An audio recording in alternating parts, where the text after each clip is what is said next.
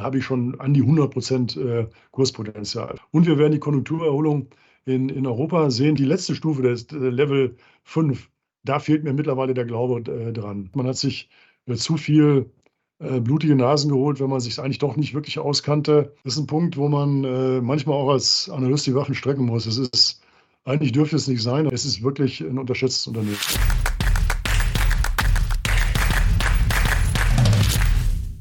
Servus Leute und herzlich willkommen in einem brandneuen Video auf meinem Kanal. Mein Name ist Mario Lochner und ich bin heute zurück mit einem spannenden Gast. Er ist Analyst beim Bankhaus Metzler und gilt als einer der Experten schlechthin, wenn es um die Automobilbranche geht. Herzlich willkommen, Jürgen Pieper. Ja, herzlich willkommen von meiner Seite und äh, schönen Tag, ja. Herr Pieper, ich bin sehr gespannt, wollen wir mal die Automobilbranche auf links drehen. Viele machen sich momentan Sorgen wegen der wirtschaftlichen Entwicklung, mögliche Rezession. Also ja, die Umstände sind nicht unbedingt äh, bombastisch. Ja, ist das ein schwieriges Jahr für die Autobauer, denn man weiß ja, wenn es wirtschaftlich ein bisschen hakt, dann sparen die Leute eher bei den großen Anschaffungen. Ja, schwieriges Jahr, ja, muss man sagen.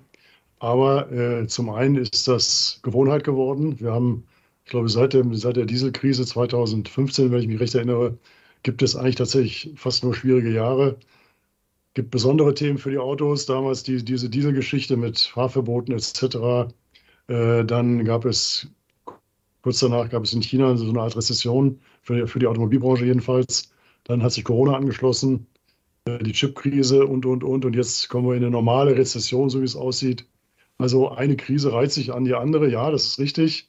Aber erstens mal, äh, man wird Ende 2022 feststellen, dass einige dieser Hersteller Rekordergebnisse erzielt haben, zum Beispiel eine Mercedes, VW vielleicht, äh, BMW auch vielleicht, vielleicht nicht ganz, aber auch nicht, nicht weit davon entfernt. Und äh, dass man, dass die Autonachfrage sogar ein bisschen angesprungen ist, ja, die letzten Monate aus bestimmten Gründen. Und dass man mit diesen, mit diesen Auftragsbeständen wahrscheinlich über diese kleine Rezession, so sieht es ja zurzeit für uns aus, äh, eigentlich sehr gut äh, hinwegkommt. Und diese Unternehmen, das stellt man immer wieder fest, die Qualität ist in, in, dem, in der Hinsicht hoch, dass diese Unternehmen es gelernt haben, wirklich mit diesen Krisen umzugehen und äh, sehr vieles davon, wie man jetzt sieht, sehr gut weggesteckt haben. Mhm. Jetzt haben Sie gerade gesagt, der Autoabsatz ist angesprungen. Warum? Also er ist angesprungen deswegen, weil wir zwei Jahre, zweieinhalb Jahre halt sehr viel Produktionsprobleme hatten. Die Nachfrage war phasenweise mhm. gut, aber es gab halt Produktionsprobleme, die berühmten Lieferketten, die äh, gehakt haben. Äh, die Chipkrise hat sich über ungefähr zwei Jahre hingezogen mit viel zu wenig in dieser Halbleiter. dann kam letztes Jahr ja, die, die, die Probleme, die Knappheiten bei Rohstoffen dazu. Und insofern hat sich da eine Nachfrage angestaut, einfach über diese Zeit. Und jetzt kommen wir zwar eigentlich in eine schwache Konjunktur, wie Sie, wie Sie sagen, aber diese Bücher sind so voll, dass man, dass man die Produktion zurzeit sogar hochnimmt, weil plötzlich die Chips äh, verfügbar sind, weil die Rohstoffe auch wieder etwas besser fließen. Das heißt, Produktion geht hoch, während die Konjunktur runtergeht. Eigentlich eine etwas widersinnige Konstruktion, aber äh, so ist es halt im Moment. Aber dann steckt ja ein massives Überraschungspotenzial drin, wenn ich, äh, das höre ich da jetzt zumindest so raus, also für 2023. Ja, ich denke, die, die Analysten und diejenigen, die, die nahe dran sind, die, äh, die aus der Industrie selbst, die, die sehen das, die sehen, dass es eigentlich weiterhin auf einem sehr hohen Niveau alles stattfindet, wenn wir Umsätze und Ergebnisse sehen. Mhm. Wie gesagt, Mercedes wird historische Rekordergebnisse erzielen, äh, Volkswagen ja möglicherweise, BMW nicht weit davon entfernt. Äh, und äh, dass die, die nah dran sind, ich glaube, die haben den Blick dafür, klar, aber diejenigen, die jetzt ein paar Schritte weiter weg sind, auch die Konjunkturbeobachter, die Strategen, die ja bei Ihnen sicherlich auch äh, oft zu Wort kommen, die sogenannten Makroleute, die von, von ganz weit oben auf den Markt schauen, die haben dafür relativ wenig Verständnis und ich kann das gut nachvollziehen, aber die werden überrascht sein, wenn plötzlich, ich glaube, gestern war es ja General Motors, die mit dem Ergebnis um die Ecke kamen, woraufhin der Kurs um 8 oder 10 Prozent gestiegen ist, weil es eben auch überraschend war. Und diese Effekte können wir durchaus auch sehen, äh, wenn die Zahlen für, für letztes Jahr kommen. Lassen Sie uns kurz mal über Tesla sprechen, denn da waren die Zahlen ja eher positiv. Also ähm, da gibt es natürlich immer was zu meckern. Äh, bei den Margen zum Beispiel machen sich jetzt manche schon äh, Sorgen. Aber wie schätzen Sie die Zahlen ein und vor allem, dass man jetzt auch ja, die Preise zuletzt ja schon massiv gesenkt hat oder man kann auch sagen senken musste? Ja, was zunächst kam von Tesla in diesem Jahr, das waren die, die Absatzzahlen. Die waren nicht ganz so gut wie erwartet. Ich muss sagen, plus 40 Prozent ungefähr ist eigentlich natürlich eine Top-Zahl. Aber die, die bösen Erwartungen, die waren äh, bei, bei diesem äh, lange Zeit erfolgsverwirrten Unternehmen Tesla, waren halt noch ein Tick höher. Dann gab es diese Enttäuschung, da gab es wiederum Kursrückgang, wie schon das fast das ganze letzte Jahr. Und dann kamen aber vor kurzem mhm. die, die Ergebniszahlen, und das ist dann die Parallele wahrscheinlich auch zu den deutschen Herstellern, äh, die waren dann wiederum überraschend gut. Ich glaube, auch der Ausblick war, war gut für dieses Jahr. Wenn ich 1,8 Millionen Fahrzeuge produzieren will, nach 1,4 Millionen, dann ist das immer noch, wenn ich es äh, schnell überschlagen habe, ist das immer noch äh, rund 30 Prozent. Und 30 Prozent Wachstum wird kein anderer Autohersteller bieten können, bis auf vielleicht ein paar kleinere Chinesen. Und das ist natürlich an sich eine, eine, eine richtig, ein richtig guter Ausblick. Aber es wurde halt damit verbunden mit diesem doch etwas schrägen äh, äh, Price Cut, also diese doch sehr, dieser starke Druck auf die eigenen Verkaufspreise. Das passt eben in das Bild nicht so gut, weil normalerweise, wenn man sich stark fühlt, wenn man gut im Markt liegt, dann senkt man nicht die Preise, schon gar nicht um 10, 15 Prozent. Also das ist einerseits, glaube ich, ist ein Zeichen für, dass die Aufträge selbst für Tesla nicht mehr ganz so stark reinlaufen wie gewohnt.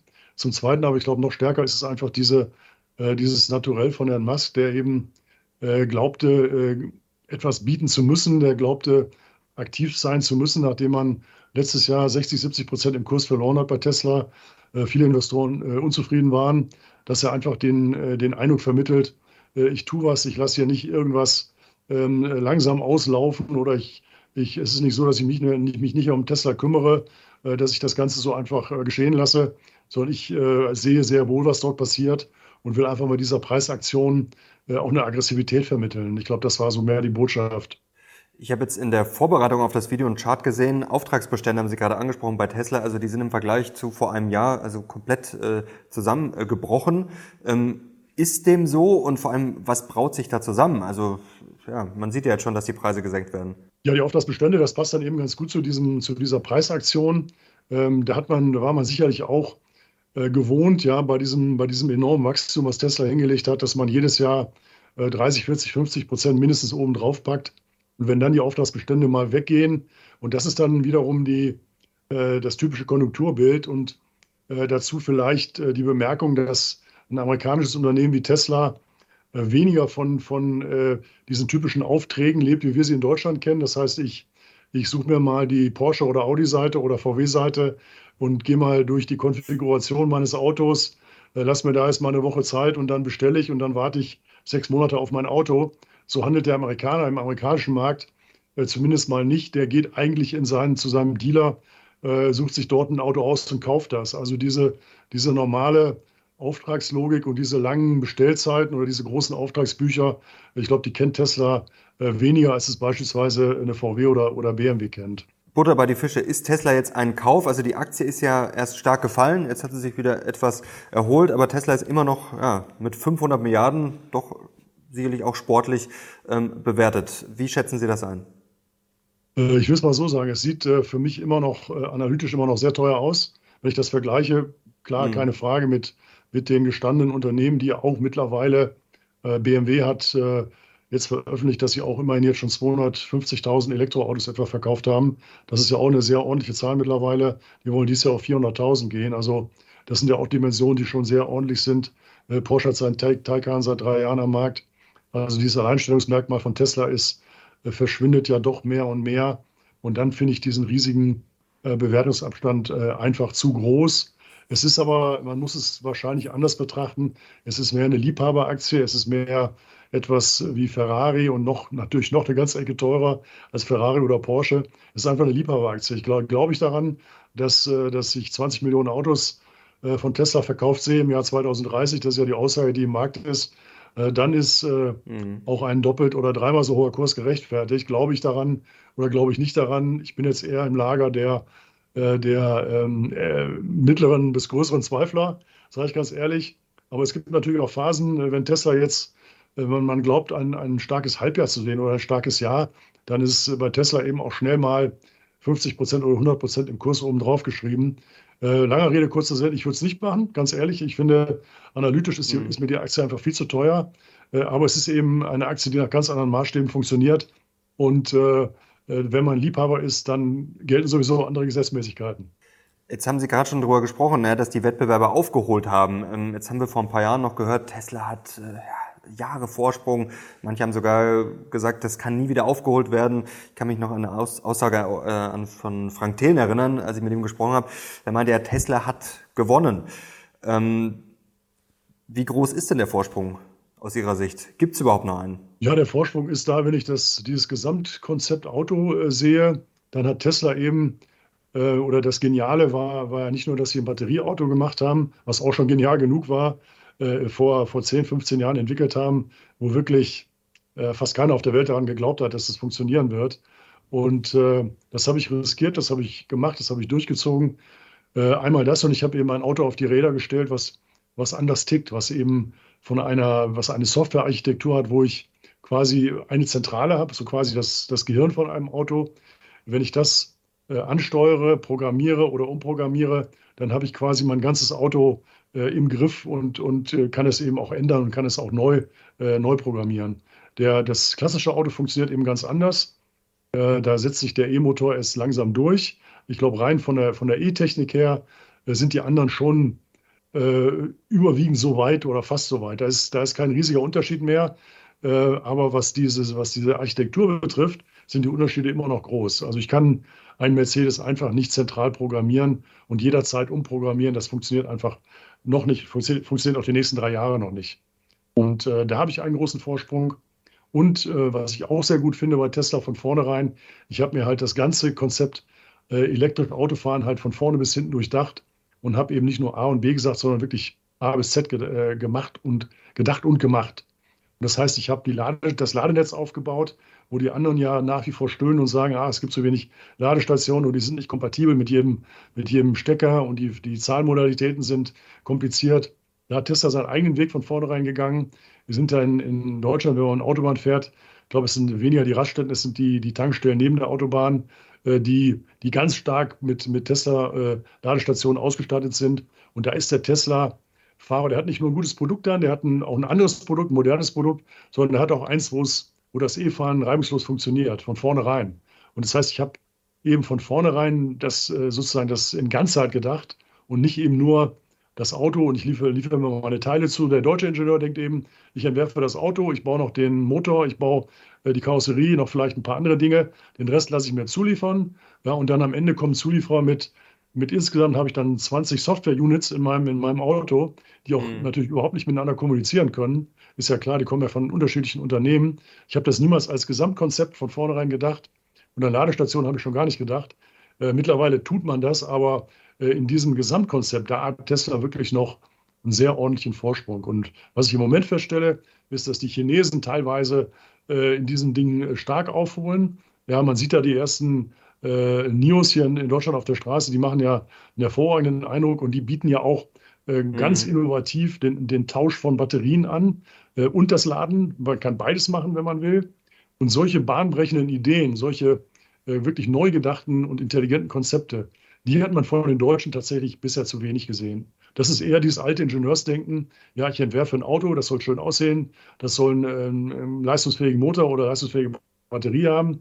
Es soll äh, gut auf der Straße liegen. Es soll auf Landstraßen im Schwarzwald äh, super funktionieren. Aber das ganze Gesamtkonzept mit allem, was dazugehört, dieses Denken erschließt sich erst allmählich. Jetzt haben Sie NIO gerade schon angesprochen. Also es ist sehr spannend, glaube ich, für viele sind sicherlich auch einige investiert, die äh, jetzt zuschauen und sich für das Autothema interessieren. Ähm, genau dieser, dieses Tauschkonzept, das hat ja auch viele Schlagzeilen gemacht, ist sehr spannend auf den ersten Blick. Trauen Sie solchen Unternehmen wie NIO oder BYD zu, dass die wirklich ja den deutschen Markt oder vielleicht auch den weltweiten Markt aufrollen? Ja, ganz kurz gesagt würde ich sagen, ich traue Ihnen auf jeden Fall viel zu. Ich traue Ihnen zu, dass Sie eine Rolle spielen können, wie wie es die Koreaner mal äh, angefangen haben zu machen und jetzt heute ja auch entsprechend gut dastehen, vor, wie sie vor 20 Jahren oder so angefangen haben. Die sind halt ähm, auch als damals als guter Gegenwert für ein Auto, ein solides Auto. Ich glaube, relativ schnell kam diese Sieben-Jahres-Garantie bei den Koreanern als echte bahnbrechende Idee äh, zu günstigen Preisen mit einer guten Solidität.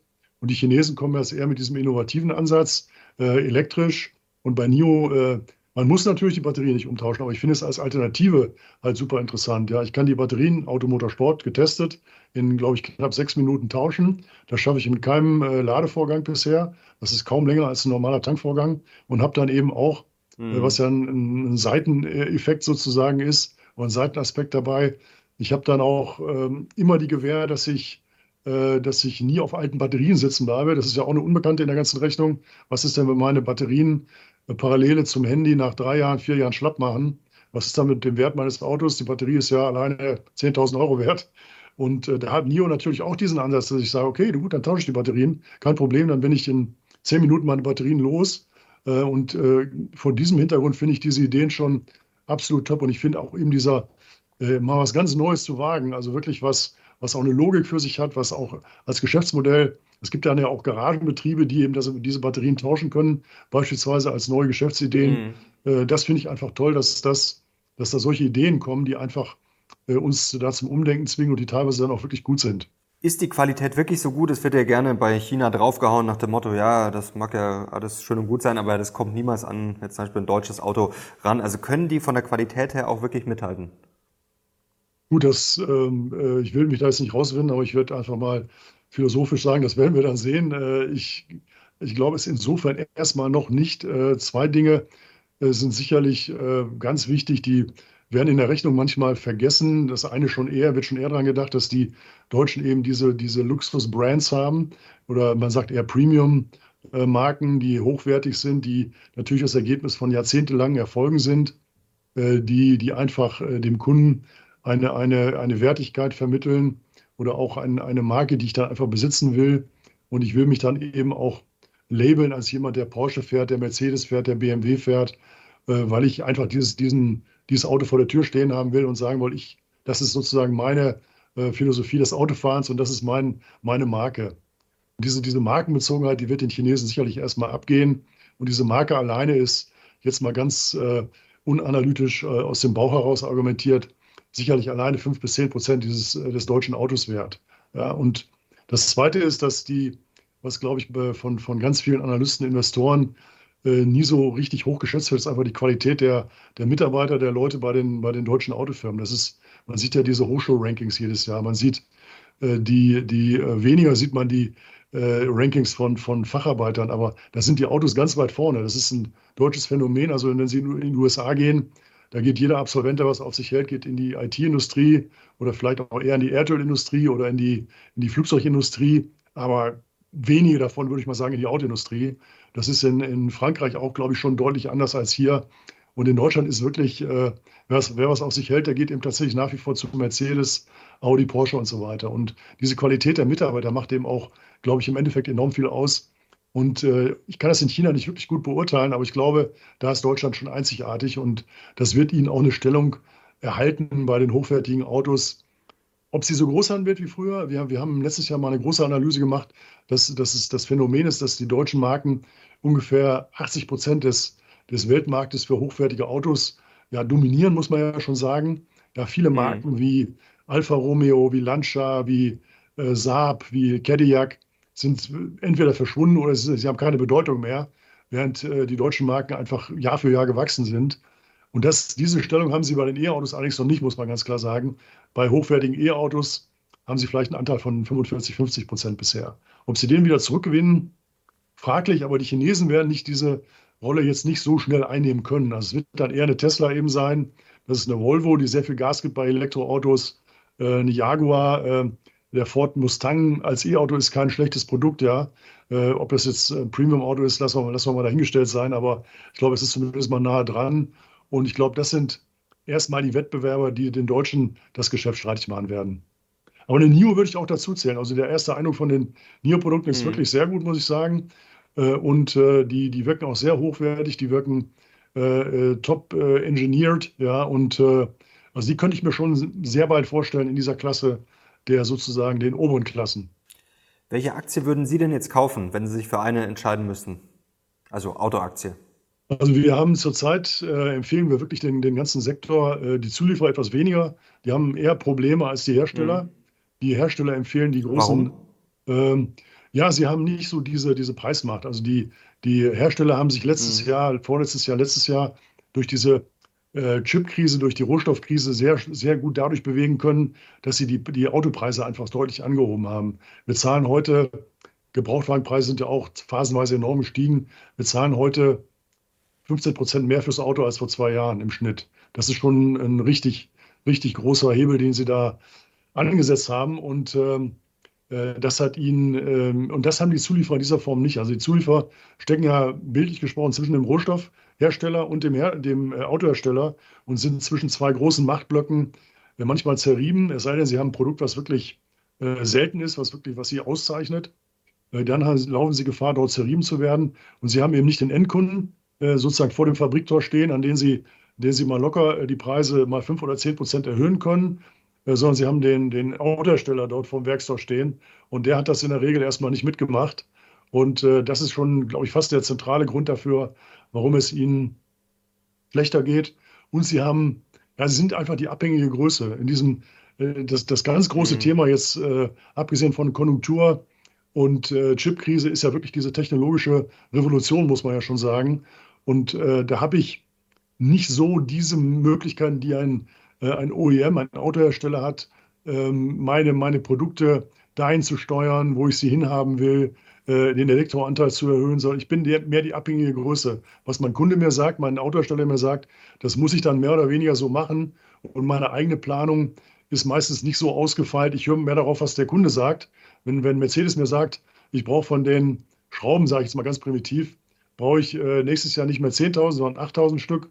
Dafür brauche ich etwas andere Schrauben dann muss ich das mehr oder weniger so machen. Ich habe gar keine große Wahl häufig. Und äh, meine, mhm. meine eigenständige Strategie, ich finde gerade in solchen Umbruchzeiten, ist, ist äh, schwer, zu, schwer auf die Beine zu stellen. Und ich habe eben diesen, diesen, diese Preisspielräume nicht. Ich denke, das sind zwei entscheidende Gründe, warum, sehen wir mal eine Conti als Beispiel, also die letzten zwei, drei Jahre viel schlechter performt hat, als jetzt beispielsweise eine, eine Mercedes äh, oder, oder BMW. Und äh, bei den Herstellern würde ich aber sagen, äh, für mich sehen, erstmal sind alle vier Deutschen, wenn ich jetzt Porsche natürlich mit dazu nehme, sind, äh, also sind preiswert. Bei Porsche mit der Einschränkung, dass sie schon eine ganze Ecke teurer sind, aber eben auch viel exklusiver sind als die anderen drei Deutschen. Sie sind alle preiswert. Sie haben alle, sie werden, glaube ich, durch die Bank eher ein bisschen bis deutlich besser abschneiden als erwartet. Sie haben gar kein schlechtes Jahr vor sich, weil sie diese sehr großen Auftragsbestände haben. Also dieses äh, Doom and Gloom für die Autoindustrie ist wieder mal nicht angebracht, auch wenn sich das holt sich ja, wiederholt sich ja fast jedes Jahr, dass man sagt, aber dieses Jahr wird jetzt schwierig. Und ich denke, wieder am Ende des Jahres, wenn wir da zusammensitzen würden, würden wir feststellen, der Markt ist um, sage ich jetzt mal im Voraus, ja, äh, zwischen drei und fünf Prozent gewachsen. Ich habe vielleicht keine großen Preisspielräume mehr, aber die Preise werden auch nicht unbedingt sinken. Äh, ich habe teilweise äh, Modelle wie den, nehmen wir mal den 7er BMW, das hochwertigste Auto von BMW, was jetzt gerade neu ist, was schon ziemlich viel Zugkraft entwickeln wird. Und so gibt es dann einzelne Modellgeschichten, ja, oder der VW äh, Elektro äh, VW Bus, der Bus, der endlich gekommen ist, ja, der sicherlich das Zeug hat, für VW endlich mal den Unterschied zu machen. Und äh, das heißt, ich habe die Rohstoff, das ist vielleicht der wichtigste Grund, die Rohstoffpreise fallen tendenziell eher. Ich bin jetzt kein, kein ausdrücklicher mhm. Rohstoffexperte, aber ich glaube, die Tendenz ist äh, schon relativ gut erkennbar, dass die Rohstoffe von ihren äh, Hochständen zurückkommen und damit sehr viel Kostendruck nachlässt. Und dann, wenn ich leichtes Wachstum habe, nachlassenden Kostendruck, sagen wir mal ziemlich stabile Preise und vielleicht hier und da eine eigene Story, eine eigene Produktstory, dann werde ich wiederum äh, kein schlechtes bis sogar ein gutes Auto hier haben für einzelne Hersteller. Und sie sind eben äh, wirklich durch die Bank, Porsche ist ein bisschen eine Ausnahme, aber durch die Bank wirklich super billig. Super billig. Was ist dann da drin? Also vor kurzem habe ich äh, gesehen, Sie haben für Mercedes-Benz zum Beispiel jetzt einen Kursziel von 87 Euro ausgegeben, also wären knapp 30 Prozent. Sind da 30 bis 50 Prozent drin, zum Beispiel auch bei VW? Ja, ich würde sagen sogar äh, äh, mindestens diese 30 Prozent. Sehe ich tatsächlich so. Ich glaube, bei, bei VW habe ich auch die größten Spielräume nach oben. Wenn ich jetzt mein Kursziel nehme, was sich ab und zu schon mal leicht verändert, aber ich denke, es liegt noch in der Region von 300. Also es wären sogar rechnerisch da habe ich schon an die 100 Prozent äh, Kurspotenzial. VW ist der Problemkandidat gewesen lange Zeit. Äh, sie haben, die E-Strategie ist nicht wirklich gut angelaufen. Sie haben die vielen Probleme mit Herrn Dies gehabt, die man ja äh, lange Zeit ja praktisch jede Woche nachlesen konnte. Sie hatten, waren, glaube ich, auch bei den Rohstoffen noch am ungünstigsten aufgestellt von den drei Deutschen, von den drei großen Deutschen und haben natürlich auch diesen, die super komplexe, diesen riesen Tanker zu managen, ich glaube, VW ist etwa so groß wie die Volkswirtschaft von Portugal. Ja, das ist ein, so, so ein Riesending geworden, mhm. dass es schon manchmal denkt man fast gar nicht mehr zu managen ist.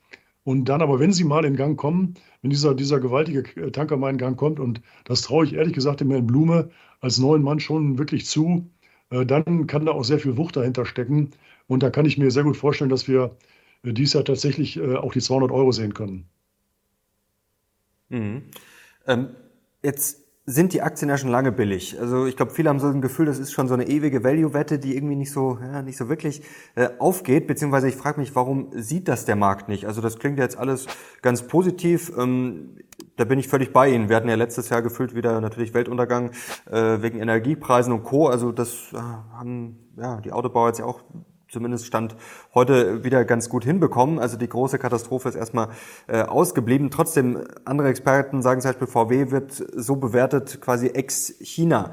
Ähm, da gibt's ja auch viele äh, Risiken. Also warum liegt der Markt da so daneben? Also wenn wir jetzt mal Ihre Thesen nehmen. Ja, äh, der Markt hat ja immer recht am Ende, das wissen wir ja auch, aber die äh, ja, es ist so, äh, es ist, äh, ich glaube, die Autos sind sehr, sehr stark von eben von diesem, von diesem globalen Blick auf das Ganze bestimmt. Das ist ja jedes, also ohne mhm. Übertreibung gesagt, jedes Thema, jedes globale Thema, und das waren ja die letzten ein, zwei Jahre vorwiegend negative Themen. Das sind die, äh, die, die Lieferketten, ja, der, der Krieg in der Ukraine. Russland war ja auch ein bisschen schon so ein, äh, so ein Seiten, äh, so ein, so ein, so ein in fünfter, sechster, siebter Reihe schon ein, ein Markt mit Potenzial gewesen. Dann diese Rohstoffabhängigkeit dieser, dieser Unternehmen, diese Währungsabhängigkeit, was jetzt mal zwölf Monate ganz gut gelaufen ist für die Autos. Äh, sie haben, sind in jeder Region da. Dann brennt es in Südamerika mal, was bei VW auch ab und zu mal der Fall war. Dann haben sie sofort dort ein Problem. Da haben sie dann irgendwo 10 Prozent ihres Geschäfts oder so, äh, was dann äh, mit Fragezeichen versehen ist. Und China, natürlich China, alles dreht, vieles dreht sich auch um China aktuell und vieles wird viel, viel problematischer gesehen als, als noch vor zwei, drei Jahren. Es ist total übergeschwenkt, kann man sogar sagen, von einem Markt, den man, ich habe vor zehn Jahren mal äh, eine Studie geschrieben, im, im Osten geht äh, die Sonne für die Autos auf. Da war China äh, zwar nicht mehr neu, aber es war noch, es war der Markt, der diese, diese Autounternehmen aus dieser Finanzkrise herausgezogen hat. Und zwar mit einer wahnsinnigen Wucht. Damals war China 19, 2010 oder 2008, 2009 nicht viel größer als Deutschland gewesen. Heute ist es zehnmal so groß ja, als Markt. Das zeigt, was, was da passiert ist. Und äh, dass China jetzt so extrem kritisch gesehen wird, ist sicherlich dieser, dieser, dieser politischen Konstellation geschuldet äh, und ist äh, natürlich auch den, den, den, der, dem Corona-Management von China geschuldet, äh, dem, der Tatsache, dass sie eben auch nicht mehr um 8% wachsen, sozusagen natürlich, sondern dass es auch äh, mal durchaus mal eine Rezession geben kann. Und trotzdem finde ich, ist man einfach viel zu weit übergeschwenkt von, ja, super toller Markt, alles, alles klasse, bis zu einem Markt, äh, den man meiden sollte. Das letzte finde ich auch einfach unangebracht. Das ist, das wird diesem Riesenpotenzial, diesen 1,5 Milliarden, 1,4 Milliarden Menschen nicht gerecht, von denen, ich, von denen die meisten ja äh, durchaus äh, äh, was Vernünftiges erreichen wollen im Leben, die ja auch nicht so, so ticken wie wir Europäer, die jetzt auch nicht so politische Köpfe sind. Die wollen eigentlich mehr oder weniger, nach meinem Verständnis, in Ruhe gelassen werden und wollen ihr Ding machen dass sie dann äh, eine Regierung haben, die, die uns häufig nicht so passt und jetzt zurzeit überhaupt nicht passt, ist halt eine andere Geschichte. Aber ich bin kein, kein politischer Analyst, ich bin äh, wirtschaftlicher Analyst und als solcher sage ich, was wir, wie wir zurzeit China sehen, ist, glaube ich, viel zu negativ. Und ich denke, das wird sich auch ein bisschen normalisieren okay. wieder, so auf so ein Mittel, äh, Mittelmaß, sicherlich keine Euphorie mehr, aber so ein, so ein Mittelmaß. Und wir werden die Konjunkturerholung in, in Europa sehen, vermutlich im dritten, vierten Quartal. Und das ist dann auch ein Zeitpunkt, wo auch die Skeptiker geneigt sind, äh, mal äh, die Zykliker zu kaufen, die Autos zu kaufen, weil sie sagen, in der Aufschwungphase bin ich damit genau richtig aufgestellt. Und es muss eben Nebenbewertung, das wollte ich eigentlich sagen, Bewertung alleine reicht eben meistens nicht. Äh, billig, preiswert oder sagen wir besser, preiswert alleine reicht eben nicht. Es mussten noch ein, zwei Argumente dazukommen. Und ich denke, die kommen mit dem, unter anderem mit dem Konjunkturaufschwung im, im zweiten Halbjahr. Okay, um China abzuschließen, also ähm, aus Ihrer Sicht wird das zu negativ gesehen. Schiefgehen darf aber nichts, weil wir haben ja quasi zwei Abhängigkeiten, einmal von den Rohstoffen und natürlich als Absatzmarkt. Also wenn es schiefgehen würde, dann wäre es wahrscheinlich schon ja, ein harter Schlag. Also das, äh, gut, das Risiko muss man trotzdem auf dem Schirm haben. Das Risiko ist dann da. Also es ist, ähm, ich würde sagen, was man zurzeit äh, eingepreist hat im Markt, wenn man das richtig liest, ist tatsächlich äh, ein chinesischer Markt, der zumindest mal nicht mehr wächst und äh, zumindest mal keine positive Rolle spielt. Und äh, da ist vielleicht doch inzwischen etwas mehr Upside als Downside da. Was ich auch beobachte, ist, dass die Autohersteller äh, sich versuchen, was ihre Quellen betrifft, ihre Einkaufsquellen schon unabhängiger zu machen. Also dass man sich langsam Äh, von Russland natürlich sowieso, das ist gar keine Frage, aber auch von gewissen afrikanischen Ländern und auch von, von China versucht, ein bisschen wegzubewegen. Es werden langfristige Kontakte mit Anbietern in Südamerika oder in Kanada oder äh, auch in, in Australien möglicherweise gemacht oder in Skandinavien neuerdings ja mit seltenen Erden versehen. Äh, das wird versucht, ähm, da sehr viel mehr äh, in die Wege zu leiten und sehr viel mehr auf, diesen, auf diese Punkte zu achten. Keine große Abhängigkeit, keine Abhängigkeit von Staaten, die ich nicht so, die ich politisch entweder nicht haben will oder die ich nicht beurteilen kann. Ich glaube, da passiert auch sehr viel hinter den Kulissen. Ich hatte ein Gespräch mit BMW die Woche und das klang sehr danach, dass man sich langfristig versucht hat, Lithium zu sichern, auch über mehrere Jahre. Und das geschieht dann eben auch in, in Regionen, die wir noch als relativ äh, gut und stabil, glaube ich, ansehen können. Also auch da eine Wegbewegung von China, jetzt nicht radikal. Die Autos sagen ja, äh, der BMW-Chef hat es ja noch vor nicht langer Zeit gesagt, China ist unsere zweite Heimat. Also die haben dort sicherlich eine, eine ganz klare und starke Basis und, und werden auch China nicht irgendwie in irgendeiner Weise äh, äh, verteufeln wollen oder werden sich da auch nicht wirklich rausbewegen wollen. Aber sie wollen die Abhängigkeiten äh, verringern. Das kann man auf jeden Fall feststellen, ja. Wie sehen Sie denn eigentlich das autonome Fahren? Das wurde ja vor ein paar Jahren mal total gehypt. Ähm, jetzt wissen wir aus der Vergangenheit, ähm, oft dauert sowas ein bisschen länger. Ähm, wie sieht's denn da aus und wer ist denn aus Ihrer Sicht da äh, am besten unterwegs? Ist das Tesla oder gibt es da noch andere, die man vielleicht nicht so auf dem Schirm hat? Ja, das sind ähm, zu, zu dem letzten Punkt, da sind die Deutschen von vorneweg eigentlich ganz gut dabei gewesen. Da gab es vor allen Dingen auch Zulieferer, die wirklich dann äh, als Spezialisten interessant waren. Das waren äh, die Heller, die leider Gottes von Faurecia inzwischen übernommen ist und die man also nicht mehr, in die man nicht mehr investieren kann.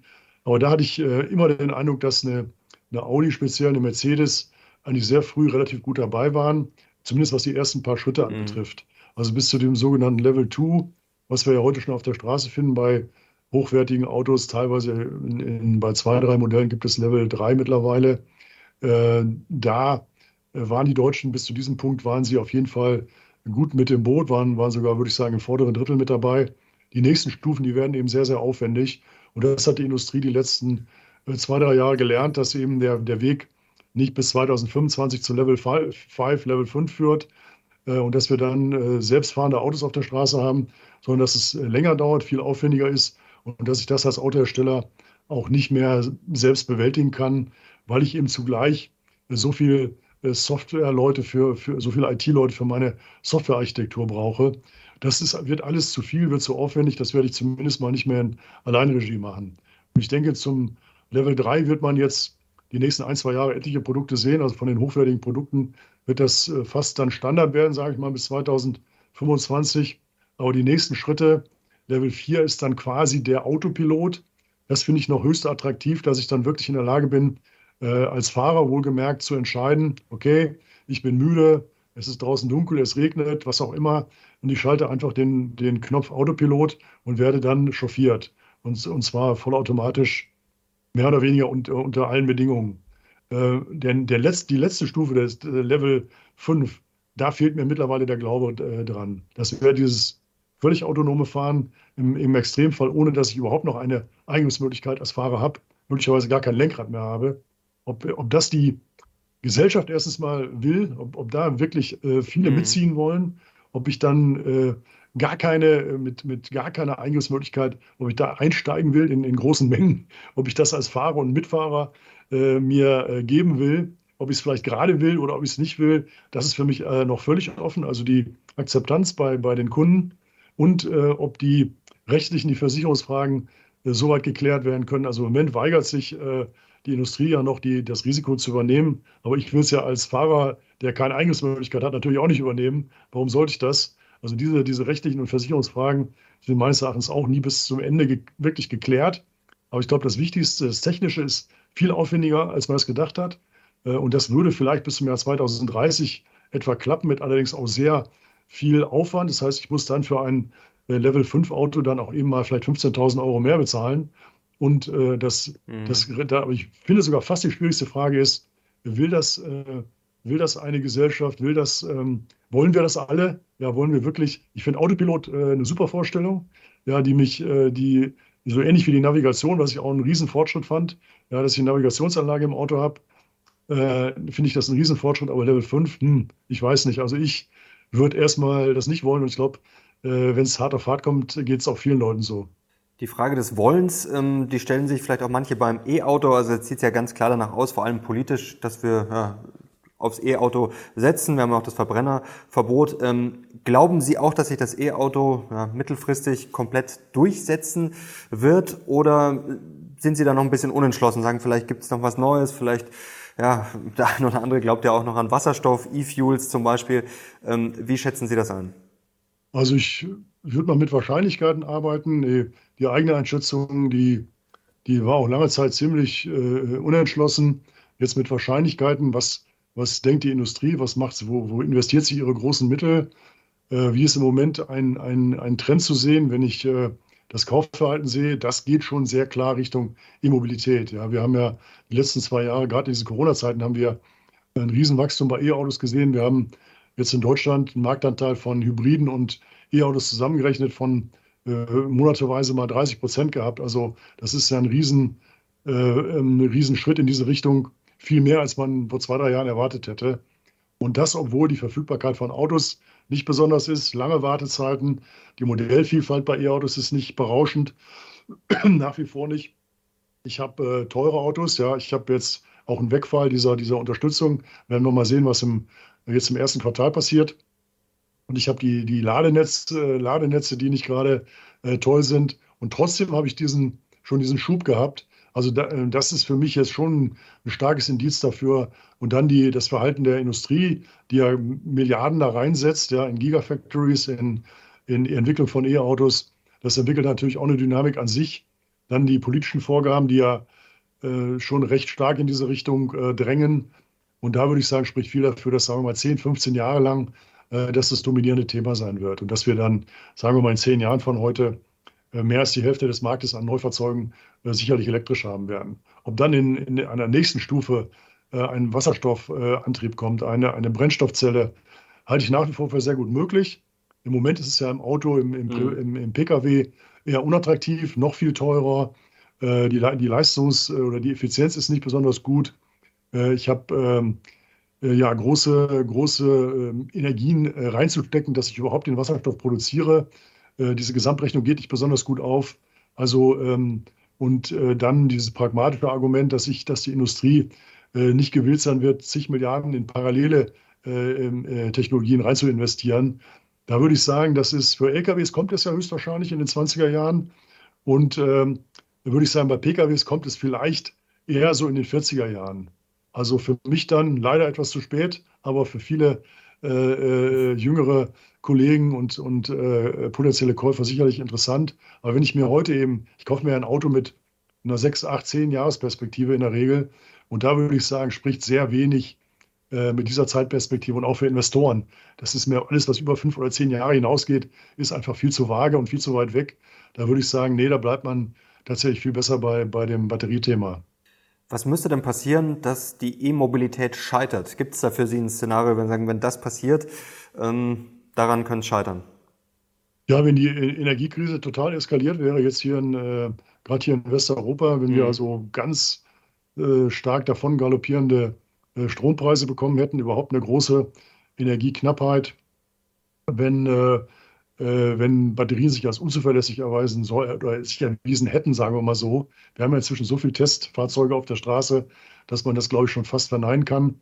Aber wenn wir jetzt äh, jede Woche ein, ein äh, in Flammen aufgehendes Batterieauto erlebt hätten, äh, mit, mit, mit vielleicht auch Todesfällen und so weiter und so fort, das wären Dinge gewesen, die, wenn das Ladenetz oder wenn die Versorger sagen würden, ganz klar sagen würden, wir können das Ladenetz nur bis zu einem Punkt X ausbauen. Ja, wir können äh, vielleicht 10, äh, 20 Prozent mehr E-Autos verkraften, aber mehr geht halt nicht.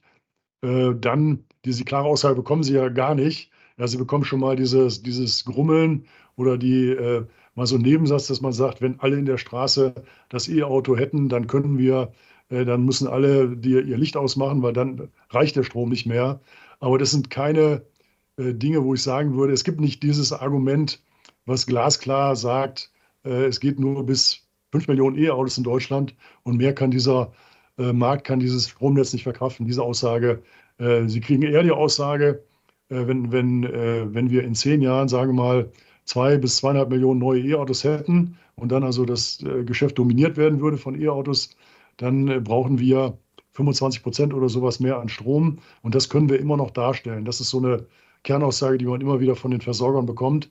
Das heißt, es wäre noch machbar und irgendwie darstellbar.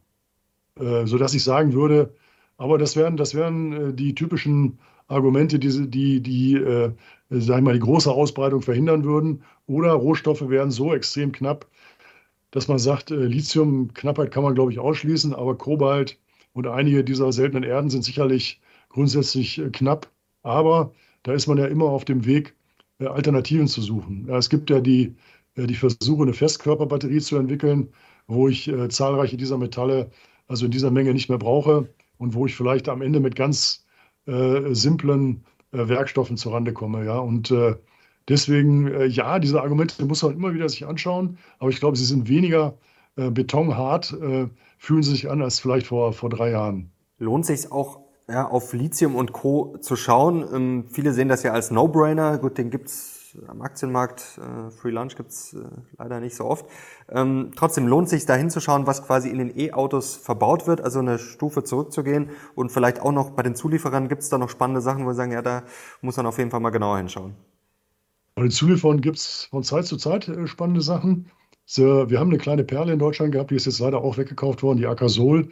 Das war das reine äh, Immobilitätsinvestment. Äh, wir haben uns auch die ein bis zwei Jahre angeschaut, haben die auch äh, richtig schön handwerklich äh, gecovert als Analysten und fand die auch sehr spannend. Sind leider äh, weg, sind von Borg Warner übernommen worden. Und mit Heller, die also, finde ich, im selbstfahrenden Auto sehr gut unterwegs waren, ist das Gleiche passiert. Es gibt noch ein paar freie Heller-Aktien, aber das ist dann auch nicht mehr wirklich interessant, glaube ich.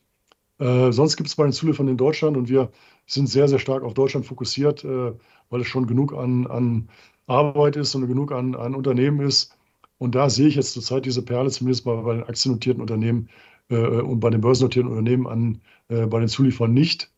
Ähm, es gibt einige, die natürlich, äh, ähm, es gibt eigentlich alle mittlerweile, die ihre Immobilitätsaktivitäten haben, aber es ist alles äh, nicht von, von ganz großer Bedeutung. Und sie haben alle noch die Schwierigkeiten, das Unternehmen umzubauen von klassisch auf, auf Neuzeiten.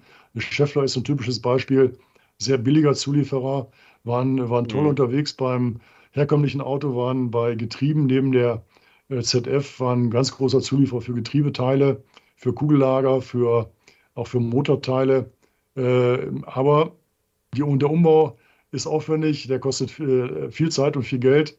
Und obwohl sie sehr billig sind, äh, ist das einfach ein großes Fragezeichen bei, bei Scheffler.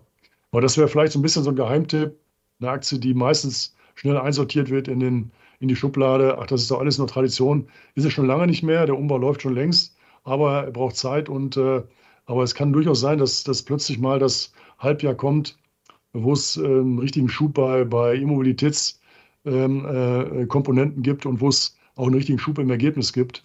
Das könnte schon ab zweiten Halbjahr der Fall sein und dann ist eine Aktie auch mal sehr interessant. Aber diese, diese Perle, diese technologische Perle, wo man sagt, reines, äh, mhm. reine Immobilität, Leider in Deutschland nicht. Und äh, an andere Dinge, ich habe ich hab die Erfahrung gemacht, man hat sich äh, zu viel äh, blutige Nasen geholt, wenn man sich eigentlich doch nicht wirklich auskannte und dann was äh, so ein bisschen vor sich hin erzählt hat, was so ein bisschen unausgegoren war. Hier gibt es ähm, Immobilitätswerte, es gibt in China Hersteller, äh, die NIO haben wir schon genannt, es gibt äh, die BYD, es gibt in, in Norwegen gibt es die schöne Nel als Wasserstoffaktie, aber ich würde da lieber keine echte Empfehlung zu geben, weil ich auch kein Intimkenner bin. Bei Rohstoffen muss ich mhm. mir auch, äh, wir haben, ich habe einen Kollegen, der sich sehr stark da, danach umschaut. Ich selbst äh, bin auch ähm, gebranntes Kind. Also ich habe immer mal wieder gedacht, das ist jetzt genau das Richtige äh, in dieser Zeit, aber es ist leider häufig auch äh, nicht aufgegangen. Ich würde sagen, ja, grundsätzlich spricht sehr viel für Lithium. Man braucht das auch in der nächsten, übernächsten Batteriegeneration. Es ist äh, natürlich grundsätzlich ein begrenzter Rohstoff wenn es auch viel davon gibt. Aber natürlich ist alles begrenzt, was Rohstoffe betrifft. Und äh, da muss man sich einfach eine Preisentwicklung anschauen und vielleicht die erwartete äh, äh, Nachfrage, Angebotsentwicklung der nächsten zwölf Monate. Grundsätzlich ist es natürlich interessant, gar keine Frage. Lassen Sie uns noch ganz kurz über Porsche sprechen. Ähm, die gehen ja ein bisschen anderen Weg äh, und haben ja da so ein Konsortium äh, in Chile, glaube ich, ist es, ähm, zum Thema E-Fuels. Also die setzen jetzt ja nicht voll drauf, aber zumindest äh, viele sagen, ja, das ist ja kompletter Schwachsinn. Ähm, wie schätzen Sie das ein und ist das von Porsche sehr schlau oder ist das aus Ihrer Sicht sehr riskant? Ja, es ist äh, den Porsche-Leuten kann man meist unterstellen, dass sie, dass sie eher schlau sind äh, und dass sie, ich bin selbst überrascht, wenn, wenn, wenn wir jetzt vor fünf Jahren gesprochen hätten, hätte ich gesagt, das werden die Letzten sein, die ihre Autos auf Elektromotor umstellen und sind mit dem Taycan mit, äh, mit ganz vorne bei, dabei gewesen. Und ich glaube, sie hätten ohne die Softwareprobleme, hätten sie schon den, äh, den äh, Macan längst auf elektrisch umgestellt oder würden es jetzt aktuell machen, sagen wir mal so. Und äh, dass das nicht passiert, liegt das eher am Mutter Mutterkonzern als von Porsche. Also sie haben viele Besonderheiten, sie haben, äh, sie haben natürlich auch eine besondere Kundschaft und ich glaube, das ist einer der Gründe, warum sie äh, so, solche Aussagen machen oder solche Investments machen. Sie haben eine Kundschaft, die natürlich zu, sagen wir mal, zu einem Drittel aus ganz großen Autofreaks, aus Traditionalisten besteht, die äh, alles in ihrem Leben, vieles in ihrem Leben machen würden, aber niemals äh, vom Verbrennungsmotor äh, weggehen würden, die das, für die das eine Religion ist.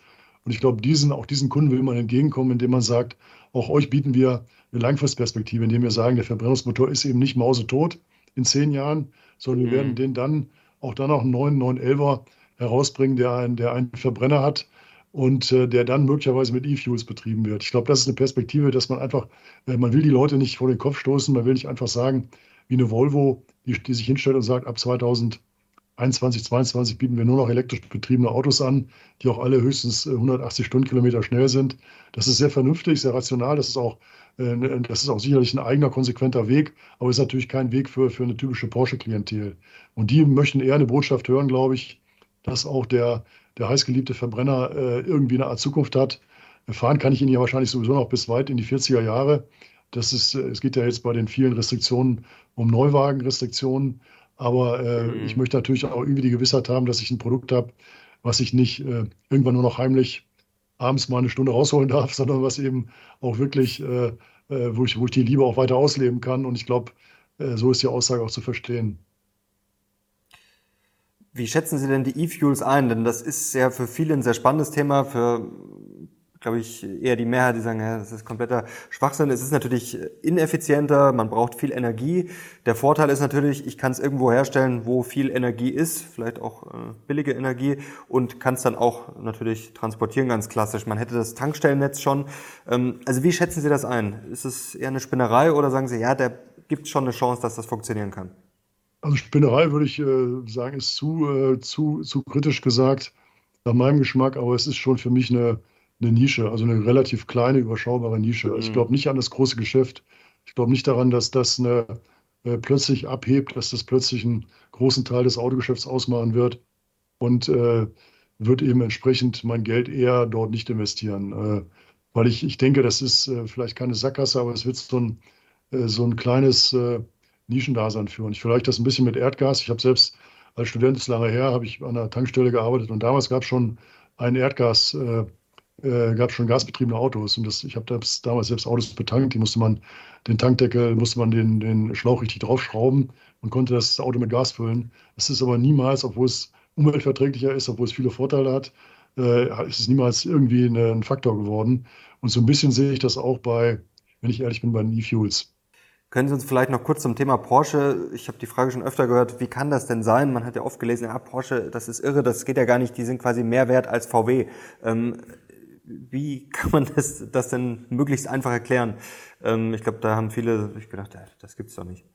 Ja, das ist, äh, das ist ein Punkt, wo man äh, manchmal auch als Analyst die Waffen strecken muss. Es ist, eigentlich dürfte es nicht sein, aber es ist eben, äh, sag ich mal, aus, aus, der, aus dem, aus dem äh, Verständnis der Investoren heraus, aus den aus äh, hunderten Gesprächen über die Jahre. Äh, man will eben dort investieren, wo man, man will eben, man will das reine gute Investment in, in der Regel eher haben als äh, einen, einen riesen äh, komplexen Tanker Volkswagen mit fünf bis zehn äh, Problemen. Äh, Im Durchschnitt sind es immer drei, vier. Jetzt aktuell würde ich sagen, sind es fünf bis zehn. Und das ist den Leuten einfach schlicht zu viel. Die sagen, das ist mir zu unübersichtlich. Klar habe ich meinen, meinen Porsche-Anteil, äh, mein, mein, mein Porsche-Teil ist so und so viel wert. Und ich, ich, ich kaufe sofort die Überzeugung, dass der Rest natürlich nicht null wert ist oder, oder minus irgendwas wert ist. Aber ich will trotzdem nicht in ein Unternehmen investieren, was mir jede Woche mit Nachrichten kommen, äh, kommt, die äh, eben Unruhe im, im Vorstand, im Unruhe im Betriebsrat, ja, die, äh, die, äh, die Ausrichtung nach Osteuropa über längere Zeit, äh, China jetzt vor allem im Moment, äh, die, die Rohstoffthemen, die aber Volkswagen meist immer noch größer sind als bei anderen. und überhaupt äh, ein Unternehmen, was über 250 Milliarden Umsatz macht und zwölf Marken und und und hat, ist mir einfach viel zu äh, komplex und kompliziert. Und das mache ich einfach grundsätzlich nicht. Ich investiere einfach nicht in Volkswagen. Punkt. Auch wenn das äh, sehr viel rationale Gründe wirklich dafür sprechen. Das ist das eine. Und ich würde sagen, Porsche ist ein bisschen wie äh, etwas weniger als Ferrari und Tesla ist einfach eine Liebhaberaktie. Also viele Leute wollen einfach schlicht Porsche, die Porsche-Aktie haben, weil sie Porsche äh, total mögen und sagen, diese Aktie, die, mhm. ich gucke gar nicht so sehr auf die Performance der nächsten sechs, zwölf Monate, sondern ich will einfach diese Aktie haben, weil ich mich langfristig damit super investiert fühle. Und das ist gerade bei Privatinvestoren, glaube ich, ein sehr starkes Motiv zu sagen, ich kaufe mir eben, äh, ich kaufe mir eben eine Porsche, ich kaufe mir eine L'Oreal, ich kaufe mir eine Nestlé als Top-Unternehmen äh, in bestimmten Bereichen und gar nicht so sehr als äh, das Investment, wo ich genau weiß, dass die nächsten sechs Monate jetzt halt die Post abgeht. Äh, das sind so zwei Gründe. Es gab auch dieses Phänomen, ich habe dann auch mal, weil wir selbst mit Porsche sehr viel Arbeit hatten letztes Jahr, mal nachgeblättert. Äh, es gab damals, das heißt damals, es gab die Renault Nissan, wo über Jahre hinweg die Nissan mehr wert war als die, äh, als die Muttergesellschaft, quasi Muttergesellschaft Renault. Das Phänomen sind jetzt nicht so ganz äh, ähm, äh, äh, selten, wie man, wie man glaubt. Ich würde auch wahrscheinlich auch noch ein paar mehr finden. Aber äh, es ist, ich kaufe lieber eben diese Perle, dieses tolle Unternehmen, dieses übersichtliche, diese, diese tolle Marke, als diesen, ja, diesen Riesen, dieses Riesenkonglomerat. Herr Pieper, äh, abschließende Frage. Gibt es noch eine Aktie oder ein Unternehmen, über das wir jetzt heute nicht gesprochen haben, wo Sie sagen, ja, das ist vielleicht äh, was, wo man mal draufschauen sollte, vielleicht Stellantis oder äh, ja, was nicht so im Fokus ist oder was vielleicht ja, unterschätzt ist? Drücken wir es mal so aus. Ja, Stellantis kann man, kann man so nennen. Äh, ich habe die lange Zeit äh, damals die Peugeot als Analyst auch verfolgt. Es war auch schon immer ein tendenziell unterschätztes Unternehmen. Inzwischen ist es ja Peugeot plus Fiat plus, plus Chrysler. Äh, und äh, was man aber sagen äh, muss, ich habe den Herrn Tavares auch Jahre noch verfolgt. Ich habe ihn quasi auf dem Umweg über Opel, bin ich dann auch Stellantis wieder näher gekommen, weil wir hier in, in der Region mit Opel halt immer relativ viel zu tun hatten. Und es ist phänomenal, was der Tavares aus seinem Unternehmen gemacht hat. Also die Peugeot hat sich, der hatte vor, sage ich mal, 12, 15 Jahren kaum einer einen Pfifferling drauf gegeben. Ich glaube, es war aus meiner Erkenntnis mal das am niedrigsten bewertete Unternehmen, was ich zumindest mal kannte, mit äh, dem, dem 10 oder 15 Prozent des, des Buchwertes. Ja, äh, zurzeit liegt eine VW bei 60 Prozent, also äh, noch eine ganze Dimension äh, höher. Und weil sie einfach total unterschätzt und verkannt worden sind. Und Tavares hat alles, äh, ist der Manager, wo ich sagen muss, äh, zehn Jahre lang habe ich nie erlebt, dass es irgendeine Art von Enttäuschung auf der Finanzseite gab. Es gab immer ein very straightforward, jetzt mal, sorry, auf Englisch gesagt, äh, Management, das, noch, das einfach gute Ergebnisse mhm. haben wollte, eine gute Entwicklung sehen wollte, was äh, nicht zur Seite geschaut hat, sondern seinen Weg gegangen ist. Und insofern muss ich sagen, das ist wirklich ein, in der Tat ein unterschätztes Unternehmen. Ich habe jetzt keine offizielle Empfehlung drauf. Wir schauen uns eben professionell nur deutsche Unternehmen an, aber es ist wirklich ein unterschätztes Unternehmen, ja. Das ist doch ein sehr schönes Schlusswort. Herr Pieper, herzlichen Dank. Es hat großen Spaß gemacht. Sehr gerne. Ganz meinerseits. Und danke euch fürs Zuschauen. Ich bin gespannt auf euren Autofavoriten, ja. Ja, seid ihr auch bei den Deutschen eher bullish oder sagt ihr, ja, die Deutschen, ich sitze eher auf Tesla, schreibt eure Favoriten gerne mal in die Kommentare und natürlich auch gerne ja, zu den Thesen von Herrn Pieper. Wir sind sehr gespannt auf euer Feedback und wenn ihr Herrn Pieper wieder sehen wollt, dann gerne Daumen nach oben. Danke Ihnen, danke euch, wir sind jetzt raus, bis zum nächsten Mal. Ciao.